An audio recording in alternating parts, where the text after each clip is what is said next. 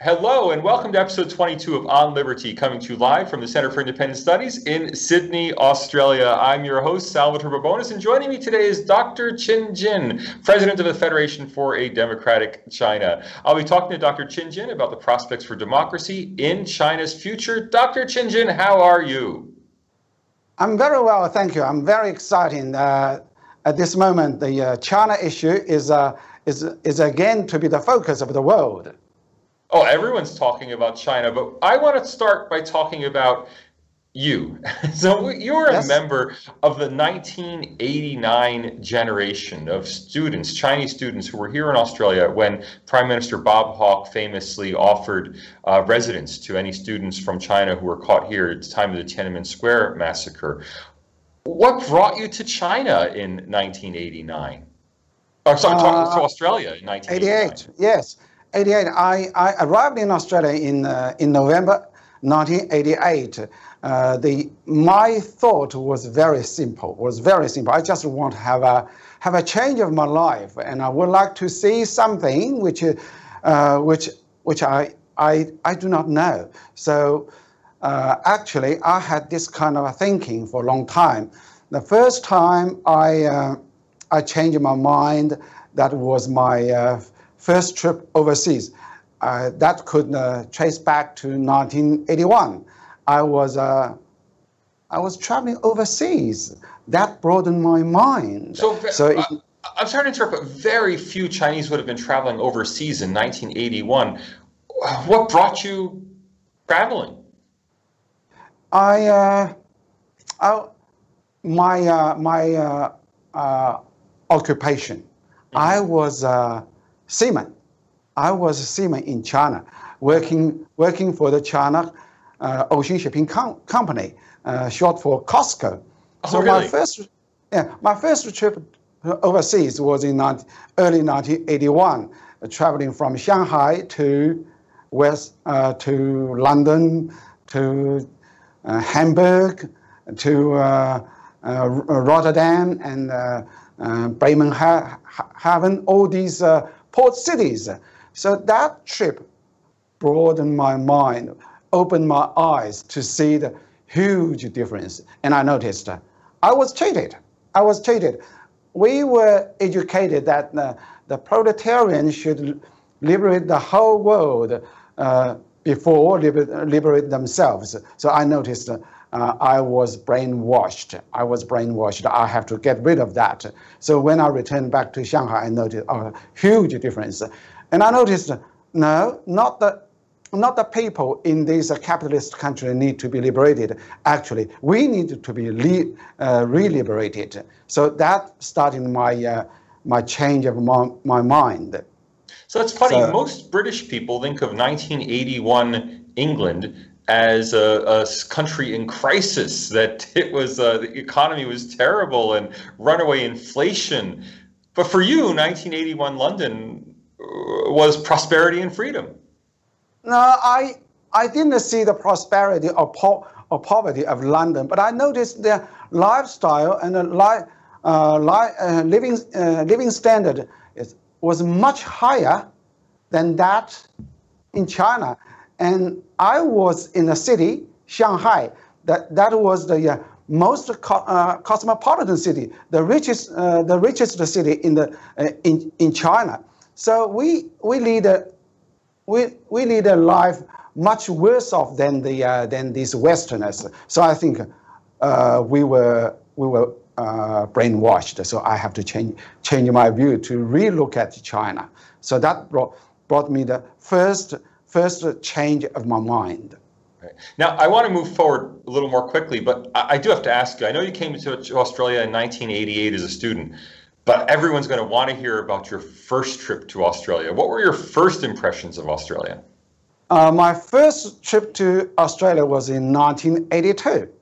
Uh, let me think. Yes, it was in 1982, and uh, and my first trip was from another port city in China uh, to, to Australia, to Australia to load iron ore in, uh, in a port called Dampier in West uh, in Western uh, in Western Australia. Oh, that was a very very horrible horrible trip. I, we were the whole ship was nearly was nearly sunk into the bottom of the sea. So after that, I think, oh, I, I must be a man of a fate, uh, because because uh, under such enormous danger, we did not uh, we did not sleep all this uh, uh, uh, steel coffin to the very bottom of the sea. We're still alive. So I think I have to treasure my life. Maybe I I I I have some mission in the future. So that was my first first trip, trip to, oh, to wow. Australia.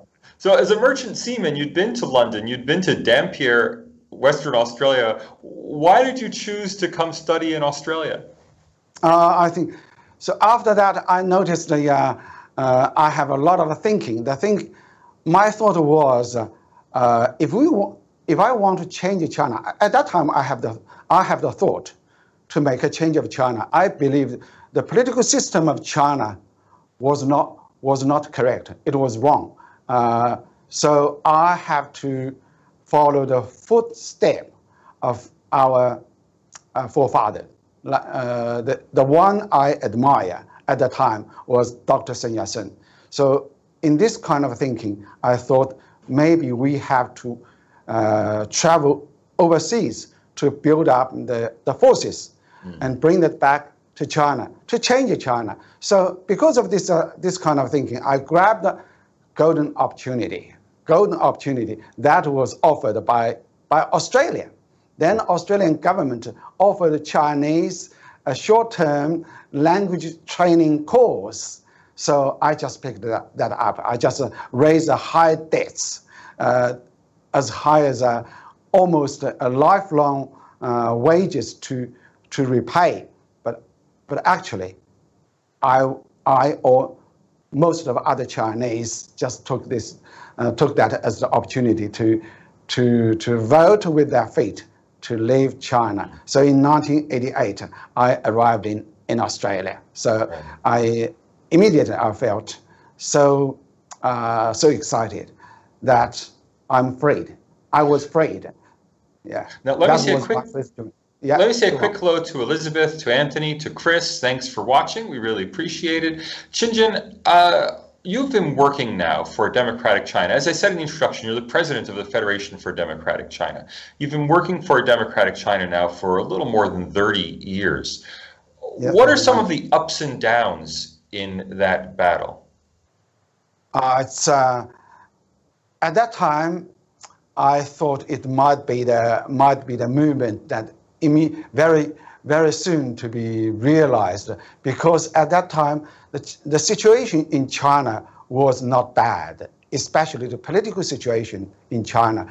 And the Chinese people enjoy kind of a, uh, freedom uh, because of the uh, uh political relaxation uh, during this period from 1979 to 1989. So, so many young people were liberalized to to embrace uh, free thinking and democracy. So because of that, the two Chinese democracy movement took place mm. in, in China. One was in 1986, another one was in 1989. So it looks quite hopeful. So actually, when I was in Australia, I, I was not joined joined this movement just because of the 1989 Tiananmen Square massacre. I was I was actually looking for or seeking for a uh, political opposition. At that time, well before, well before the Tiananmen Square massacre, I already uh, found the Overseas Chinese Democracy Organization, which, is a, which was uh, the Chinese Alliance for Democracy, short for uh, C, CAD. Mm -hmm. that was founded by Dr. Wang Bingzhang, who was the first Chinese doctoral student uh, graduate from uh, from Canada. He just gave up his uh, his his profession to initiate the overseas Chinese democracy movement. Mm-hmm. So that's the that's the situation situation at that at that time. Did, I keep working on that. How did yeah. it feel to you when you saw, as you must have seen the Tiananmen Square massacre unfold on television? What was it like for you as you know Chinese but living safely in Sydney? Uh, at that time, uh, all Chinese people were so moved uh, for this uh, for this tragedy. I remember clearly. Uh, the following day, uh, two days later, on 6th of, of June 1989, we had a very big gathering in, in Sydney Town Hall Square. Lots, lots of prominent figures to attend. Even then, opposition leader Bob Carr uh, was the speaker there, and also other prominent figure. And they, uh, and the uh, I at that time the the incident, the massacre, aroused so many Chinese people to hate to hate the Chinese uh, government, to hate the to hate the CCP. So and also Australian government offered a very benign uh, uh, benign decision. That was Bob Hawke made the uh, he made the uh, emotional decision to allow all Chinese nationals to stay in Australia, to stay in Australia uh, without again against their own will and send them back to China. So, so at that time, we started to, to have a quite peaceful uh, life in Australia. Right, but you, I mean, unlike a lot of other immigrants, you haven't really been looking for a peaceful life. What motivates you? I mean, why do you think that there's a chance that we will see a democratic China in your lifetime? Uh, at that time, I, I thought it might be very quick because after the Tiananmen Square massacre, we noticed the, the, the communist camp was just destroyed, just, be, just destroyed. By the end of, uh, by the end of 1989, uh, most of uh, most of Eastern European bloc just dissolve, uh, uh, just fall down one by one. Uh, the funny thing was that on the same day, the 4th of June, 1989, uh, Chinese democracy movement was, was crushed, but Polish achieved their democracy. They had that day they they they had the election. Uh, uh, I, the I solidarity know, movement in solidarity Poland. movement uh, just took over the uh, took over the power. Uh, Poland, Polish become enjoyed the democracy. So uh, within one year, one year or two, the whole West, the whole Eastern Eastern European bloc just uh, just dissolved, including former Soviet Union. So so that gave me a, a lot of uh, confidence. Maybe China will achieve democracy very soon. But what about now? I, I, mean, it's been it's been 30 years. China seems to be getting no closer to democracy. Uh, what gives you any hope now to continue working for a democratic China? Uh, I would say now the situation now is much much better than 30 years ago, much closer, because closer. Most people would say China has become more repressive than ever. Yes, it is true, but China could overturn immediately as long as the West democracy uh, awakening awakened. So I just I would like to say that the realization of Chinese democracy relies on the political change in China. The political change in China relies on the uh, domestic uh, political climate and also the uh, international grand political uh, climate. So, but the China, uh, the domestic political climate relies on the uh, formation of international international uh, political political climate.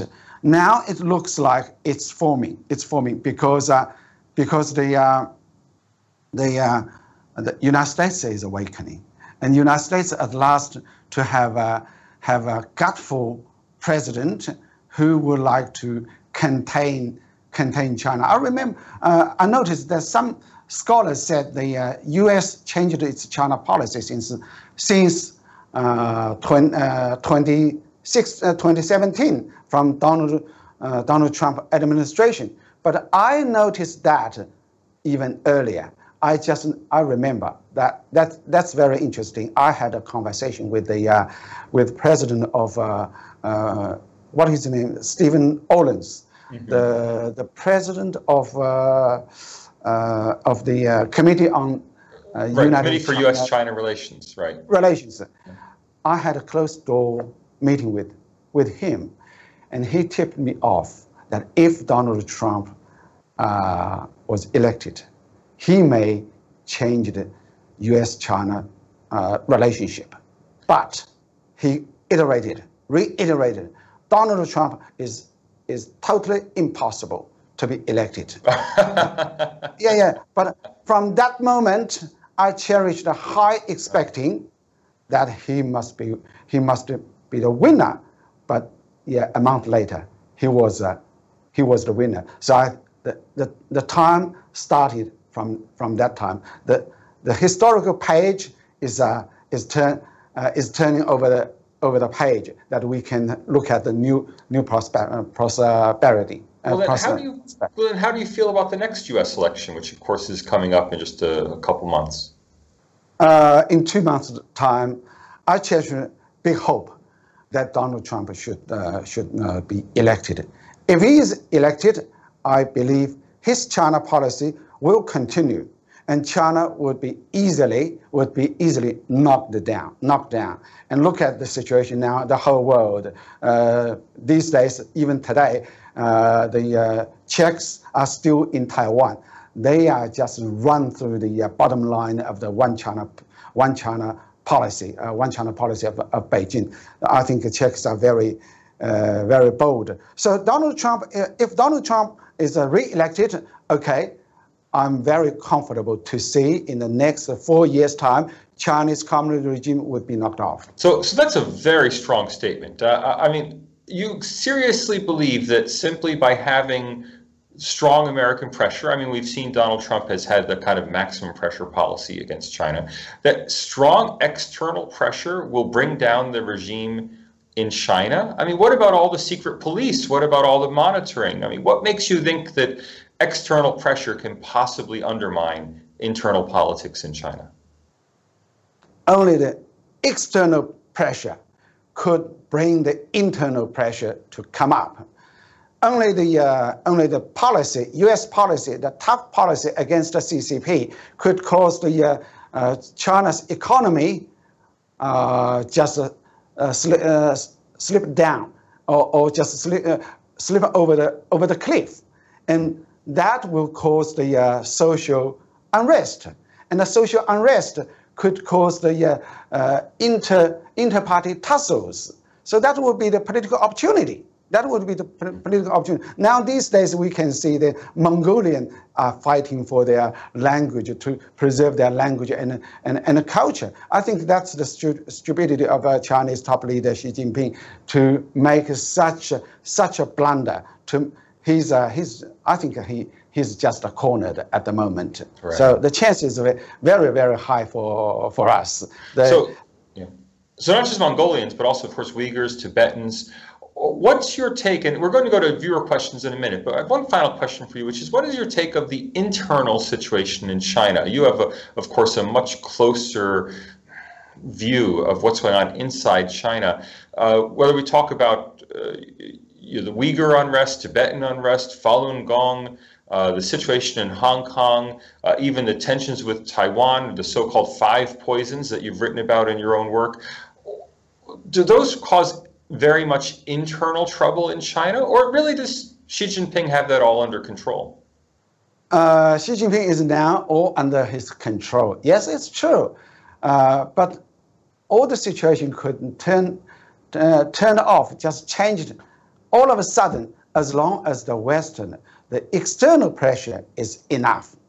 So for the past 30 years, uh, since 1989 Tiananmen Square, there was almost no external pressure onto the Chinese government. It was the huge mistake of former U.S. Uh, U.S. Pres, uh, uh, uh, administrations. Look at the senior Bush, uh, Bill Clinton, and, and Barack Obama. They all just just try to have a benign relationship with, with CCP, naively believe that offer enough chance to CCP, CCP will change it. Now, the, the cruel, uh, cruel reality is China is not going to change.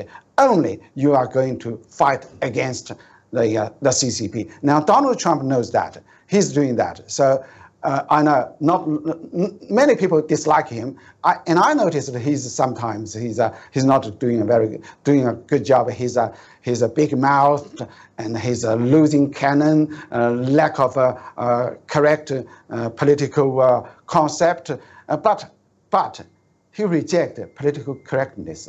He's bold, he's decisive, and he's committed. So all the changes, U.S.-China's U.S.-China policy change was under his administ uh, administration, and I, I, and I could see the the current the current uh, Secretary of State is really doing a good job. He's doing the, he's knitting he's doing the knitting to uh, to get all the to form an alliance to to uh, stand against, stand up to, against the CCP. That caused that would might be the the, uh, the the the work behind the scene for the uh, for the Czechs to visit openly visit Taiwan. So everything is going on. I I'm happy to see that. So that's the that's the sign of a of a in, in Chinese language we say 天时地利人和 heaven heaven and uh, earth and uh, and human all these things very very crucial. In English term, they uh, in in English uh, uh, language context, people will say political opportunity. But in Chinese language, we will say 天时地利人和 heaven. The heaven uh, mandate, that means mandate of heaven or God's will. Mm-hmm. And, uh, and the time and the timing, time and the time, time and the tide is, is on our way. And also the earth, the, uh, the earth, uh, we say, 人, uh, 地利, that the earth. Also, we say the, uh, how can you say that? It's uh, just a favorable, favorable uh, uh, geographical advantages. Advantage, and most important is a human, is a human, uh, human factors. So now human factors, so very important. Xi Jinping and uh, and Donald Trump, these two people are fighting each other. That's so, thing. So speaking of human factors, we are going to go to viewer questions in just a moment. Yeah. First, let me just ask everyone, please, if you're enjoying the video, hit the thumbs up. We have 41 people watching at this very moment, but only nine people have liked the video. If you like the video, please like the video. Also subscribe to the CIS YouTube channel. We also would love to have you as a member. Now, if you're already a member, thank you very much. Please consider upgrading. As you know, if you go up from the $40 to the $250 level, I will personally send you a signed copy of Liberty and Liberalism, the first work of classical liberalism published in Australia. Uh, but if you are not a member, at $40, you can become a member of the CIS. Of course, you get notifications of these events. And probably most importantly, you will, well, most importantly for me, you'll show your support for this program. It takes a lot of effort and staff time to make this program happen if we get members coming in through the program, that really does reinforce the message to the Center for Independent Studies that it's worthwhile for the organization to be making this platform possible for us and for you, the members and viewers who tune in. So thanks everyone for your support. But please do either become a member, consider a contribution. There should be a support link coming up in the comments. We'd love to have your support. Now, Chin Jin, we already have a whole series of questions coming in. We're going to get to uh-huh. all of them if we can, but there's one that I was unaware of. I know you follow Chinese politics so closely. You'll be able to answer this question. Chris asks, how do you interpret the recent arrest of the Shanghai police chief. Now, I was unaware of this. Can you give us some background on that? Shanghai police chief. Uh, yeah, I think the uh, uh, this is uh, yeah. I I watch closely uh, about China's uh, politics. So someone called me, give me a name, Australian writer and a China watcher. But I do not pay close attention to these tiny issues. These tiny issues. This is only the internal conflict within the party. It won't, it won't uh, result, just have impact for the whole political change in China. So I'm sorry. So for this uh, small issue is really, really not that important, which could impact the, the big picture, the whole situation. So you China view that just as part of local party struggles, not as part yes. of a larger. No, no. No. Right. Uh, now, Mike wants to know at a big picture level do you think Xi Jinping is behaving so aggressively because he feels under pressure, both internal and external pressure? Uh, I would say Xi Jinping is a very, very, very funny guy. So I never know, ne never knew Xi Jinping before he was uh, uh, he was chosen as the uh, uh, next top leader, top leader after Xi after Hu Jintao.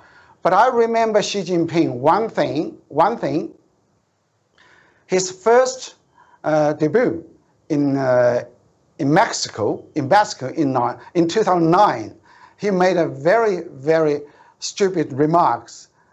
He said, some, some foreigners who are well fed, who, are, who have nothing to do, always try to find faults with our, our domestic issues. First, China did, does not export revolution.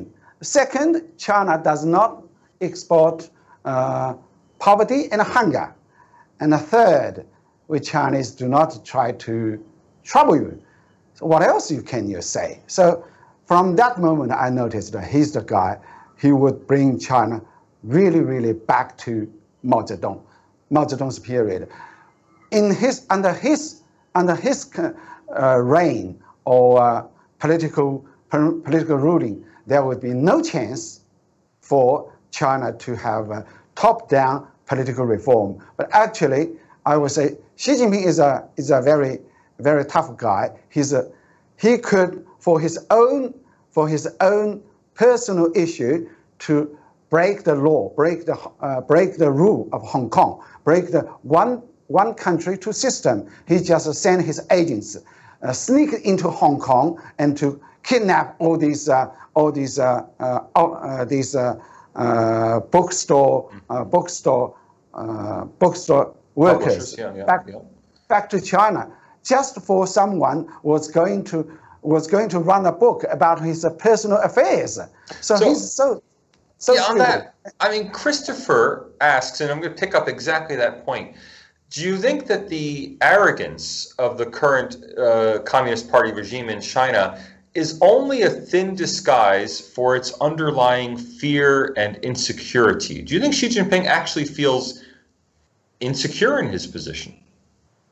Uh, it was rumored that he had escaped so many assassination, but it can't be it can't be uh, proved.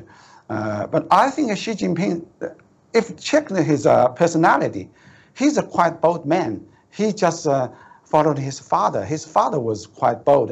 His father used to uh, criticize all the senior leaders except Deng Xiaoping when when they uh, they had the uh, private private meeting to to uh, push uh, Hu Yaobang uh, out of office. So Xi Jinping is a I think he's a guy. He's very he's very bold. He's very bold, reckless. So he he he doesn't have to think about the outcome, uh, the the bad outcome. So the, so so these days you you look look at the, uh, the situation now in China. Uh, he had a skirmish with, uh, with India. And he's trying to, uh, uh, to militarily attack Taiwan. Uh, he pretend to do that. And also he, he caused another problem in, in Mongol Mongolia. To be honest, he should, at this time, he should be, be to show his, not showing his strength, should try to, buy the time, to be, to show his weakness. Even his feign, feign weakness, but he didn't. He just keeping his way. So that's why I think a human factor is very important to, to change the political situation. Because his boldness, his reckless, uh, recklessness, he could anger anger Donald Trump. He could anger the whole world. That could uh, bring the uh, bring the bring the uh, cat, uh, catastrophe attack from outside from outside that could also bring the uh, domestic uh, domestic political change. So for Xi Jinping, I, I am very happy to see he's still in still still in uh, in the position uh, because he's the only one to bring bring the CCP uh, to the to the to, to demise. Now, Richard has a question I know will be very dear to your heart. It's about Dr. Sun Yat-sen, the uh, founder of modern republic in China. Uh, he asked, does Dr. Dr. Sun get his political vision of democracy from studying at Hong Kong Baptist Medical College or from Confucianism in his native Guangdong, or I might add, from his time spent in Hawaii. yeah, yeah, yeah. So what's where the question? You, well, where do you think his vision came from, his attachment to democracy? I think uh, his, uh, his vision came from his, uh, his, uh, his study of, uh, out of China. That's very, very, very important. Uh, to me, how can I get this vision, can have this kind of thought? I started to learn English when I was a young boy, and I, and I learned English literature, American literature, so I can uh, absorb so many ideas. So I think uh, Dr. Sun Yat-sen, very important for Dr. Sun Yat-sen, he absorbed these thoughts overseas, not in China, but he also he had a very good uh, uh, good command of the Chinese language and the Chinese culture, and he's a very courageous man. He has his uh, he has his decision, determined decision in his mind. He was trying to achieve that, so he spent his uh, uh, the whole life, the whole life to achieve that. But he's uh, but anyhow, he was very lucky. He he realized his his dream uh, his, dream in 19, 1911. Uh, eventually, this revolution overthrew the overthrew the Qing dynasty. So Dr. Sun Yat-sen was really said really great model for us to follow. So speaking of, of contacts with the West, uh, Christopher asks, Christopher says the former Soviet Union always feared ideological contamination through contact with the West. Yet China has sent you know millions of students overseas to study in the West. Why isn't China, uh, today's you know communist China, fearful of contacts with the West? Fearful contact. Uh, contact. Why uh, is it allowed so much contact back and forth when the Soviet Union, for example, prohibited people from going to the West? Uh, I think uh, we have to have a close look at the China, Chinese leaders' uh, thinking inside. They, they use their knowledge or political wisdom to fool the whole world. And the, the West democracy had been e uh, demonstrated to be easily to be, to be fooled. So that's why the Chinese government used his uh, technology. They used the Chinese ancient, uh, ancient political wisdom. We call, we call it the uh, 36 stratagems. They use that to tackle with the Chinese, uh, with foreigners. Eventually, uh, maybe five years or six years ago, uh, an American scholar, uh, Michael Pillsbury, noticed that. He wrote a book. He wrote a book, A Hundred Year Marathon. He reviews that. Chinese government just make a good use, good use to, to fool the West democracy, especially the United States, to fool the United States to gain his, uh, uh, for his own gain. So he, and also look at the, this situation, the Great Firewall effectively helped the Chinese government to block the, in, the flow of information. The, the people inside China could not accept or receive the information from outside outside, outside China, they could only be uh, brainwashed and they use the tools and use their, uh, use their strong economic strength to, to realize that. So that's why they send all these Chinese students overseas. And look at these students.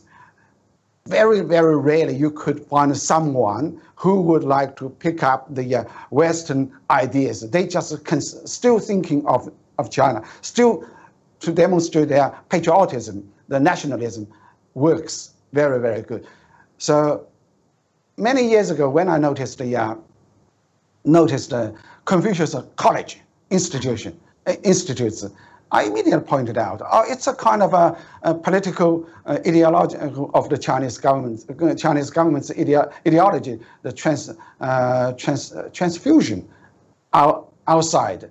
But Western democracies had no kind, this kind of thinking. Oh, this is okay. That's that's good. You spend a uh, pay a huge huge lot of money to build the buildings to to erect this kind of institute. Actually, this is for their uh, for the for the for, for work for the Chinese government to convey uh, to convey that idea to uh, how can to numb the Westerners. The Westerners have no idea to realize that because they couldn't see the real color, real color of Chinese Chinese communist regime. Now, Elizabeth wants to bring this home to Australia. She asks, uh, China China knows that Australia doesn't just do what the United States tells it to do, but of course they use that rhetoric all the time that Australia is merely the quote unquote lapdog of the United States. Uh, does Australia have to fear uh, you know, severe retaliation from China? And in particular, uh, does Australia or anyone else have to fear Chinese direct military intervention? No, I, I, don't think so. I don't think China would have this direct military uh, attack uh, on on Australia. Uh, it, it's really, really not uh, not possible. And uh, and I think even though China show uh, is eager to show his or flexing his his muscles, but his military might mighty still out of out of reach to the United States. The United States is doing very, still control the whole world. Uh, the, I would say that, mention that, the race, the race between uh, ter, uh, turtle, uh, tot, tot, tot, uh, am I right to using this word? That means uh, in Chinese we say, we call it turtle, uh, turtle and hare. Right, right. The turtle and hare, yeah. A turtle and hare, yeah. So United States is a hare. West democracy is hare. But West democracy could easily so arrogant to, to sleep, to, to fall asleep. But Ch China, communist China is just uh, territory, just keep moving forward. As long as you know, uh, the West democracy could wake up, mm -hmm. China has no chance to contain, to, to, uh, to defeat the West democracy. So I, I don't think, uh, I don't think the, uh, the Chinese uh, military attack could launch into the soil of Australia. No, it's, it's impossible. It's impossible. Don't have to worry about that. Now, we only have a couple minutes left, so we have a ton of questions still to get to. So let me just try to ask some rapid fire questions, and if you can give us you know, quick answers as much as possible, I appreciate it. Uh, yeah. Anthony says that democracy is built on a civil society that is independent from both government and family, something in between. Does China have a civil society like that that could form the foundation for a successful democracy? Uh, not at all. It's uh, entirely impossible under the tight control of the Chinese communist regime. It's impossible. It's, I think this is a kind of a Western uh, ideas, civil society. Yes, 20 years ago, 30 years ago, uh, Jimmy Carter wanted to do that. The Chinese government is, was so smart to, uh, to overcome that. Just let you waste, waste all your money, all, all of your money, just let you get nowhere. The only thing need to do, we can have China to achieve that is get rid of the Chinese communist regime. Who can get rid of that? Not the Chinese people. Right. Chinese people have is power, Chinese people is powerless to achieve that. Only the awakening, awakening of the uh, West democracies, awakening of the United States, awakening of the of the White House. They know how to how to demo, uh, demolish this uh, this regime. So the whole world have to think, consider this issue. I would like to to raise. What is that? So the whole world should help help to consider the reshape of China without the CCP. The, the whole world should have to create a better world without a CCP. This is the task. This is the task I wish we Chinese people could follow. And also, I would say, uh, Pompeo said uh, he had uh, the United States had marginalized the Chinese people for so long. So now United States need to empower Chinese people. So I would like to say another word to the Australian government. Scott Morrison and uh, Marise Payne, you people did very have done a very good job to st to stand steadfast with the United States to contain to contain this monster. Keep doing keep doing this uh, good work and help, okay. help the Chinese people to establish a de democracy in China. If China become a democracy, the, the whole world would be much better off, and Australia would be also will be benefited. That's that's that's very inspiring. We have to rush through a final couple questions. So quick answers if you can. Mei Ping Mango wants to ask. This is a fascinating question. Is the return to Mao style hard-line authoritarianism, or I would even say totalitarianism, all due to Xi Jinping, or was it inevitable under CCP rule? Did Xi Jinping bring back totalitarianism, or did the party bring back totalitarianism? Uh, I think Xi Jinping. The party, I don't think the party. The party, uh, Xi Jinping is a very effective, effectively control the whole party, control the whole, whole party. Uh, so Xi Jinping is is doing his work to bring China back to Mao Zedong's period. He's do, he's running very fast. To and and a lot of people considering or have the speculation that the uh, uh, that the, uh, uh, the, the the private meetings in uh, Beidaihe uh, would demolish uh, would uh, solve this problem, but eventually it turned out, turned out that Xi Jinping still hold the position. He's still very, very powerful. Okay, this is not not a bad thing. Xi Jinping is in power. He what he could do just to bring the uh, bring the CCP to, to demise. So he's, a, he's quite identical to the last emperor, last emperor of Ming Dynasty. So yesterday I wrote an article. I could see Xi Jinping is running very fast to uh, a, a tree to commit suicide.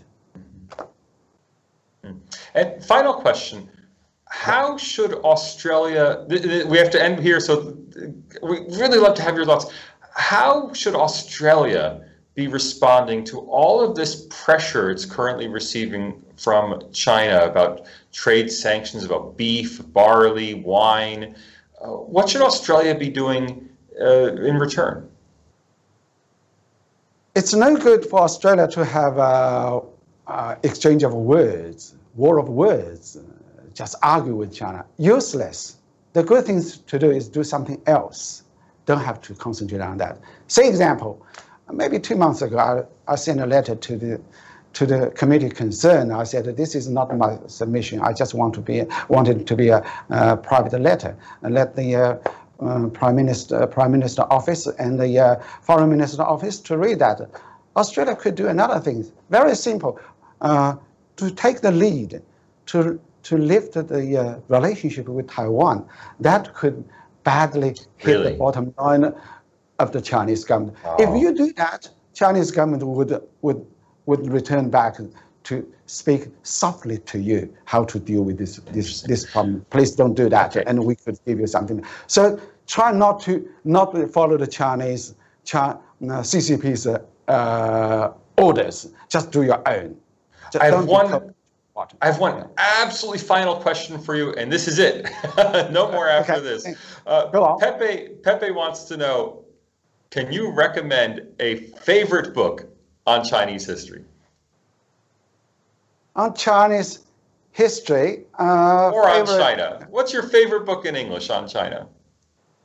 Uh, I would like to say, uh, uh yeah the uh, four classical uh, four classical novels, the literatures, they are very, very good. Uh, one, one is called the uh, uh, Romans of uh, Three, three, three States Kingdom, yeah, yeah, and also the, the West to the, Journey, the journey to the West. West. Yeah, I absorbed so many wisdom from there, and also absorbed. Uh, okay, also I, I, would like to mention another thing. Mm-hmm. Uh, China is a country is a country with a uh, with a historic uh, with these three things as the as the core of Chinese tradition and culture: Taoism, uh, Confucius, and uh, Buddhism. Mm-hmm. And I think Buddhism, Taoism and Buddhism are really, really good. You can learn a lot of things for that. You can read Lao Tzu and read uh, Zen Master uh, they give you, uh, they could give you a lot of uh, wisdom. So I would like to give you this word, uh, give you this. Uh, okay, I can't remember.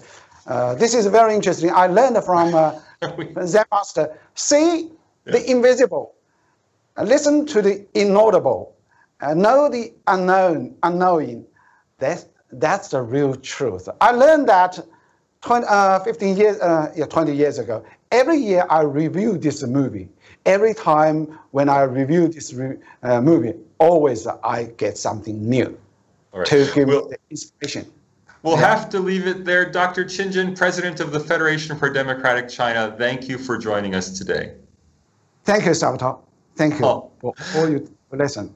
Thanks also to our producer, Emily Holmes, for keeping us on the air, executive producer Max Hawk Weaver. The director of the Center for Independent Studies is Tom Switzer. And next week, next week, we have the oh, how, what's the proper epithet for him? We, we have the amazing Greg Lindsay, the founder of the Center for Independent Studies, who will be coming to talk to us about the early history of the CIS. Please come back and join us for a very special on liberty next week. Thanks, everyone. We'll see you then.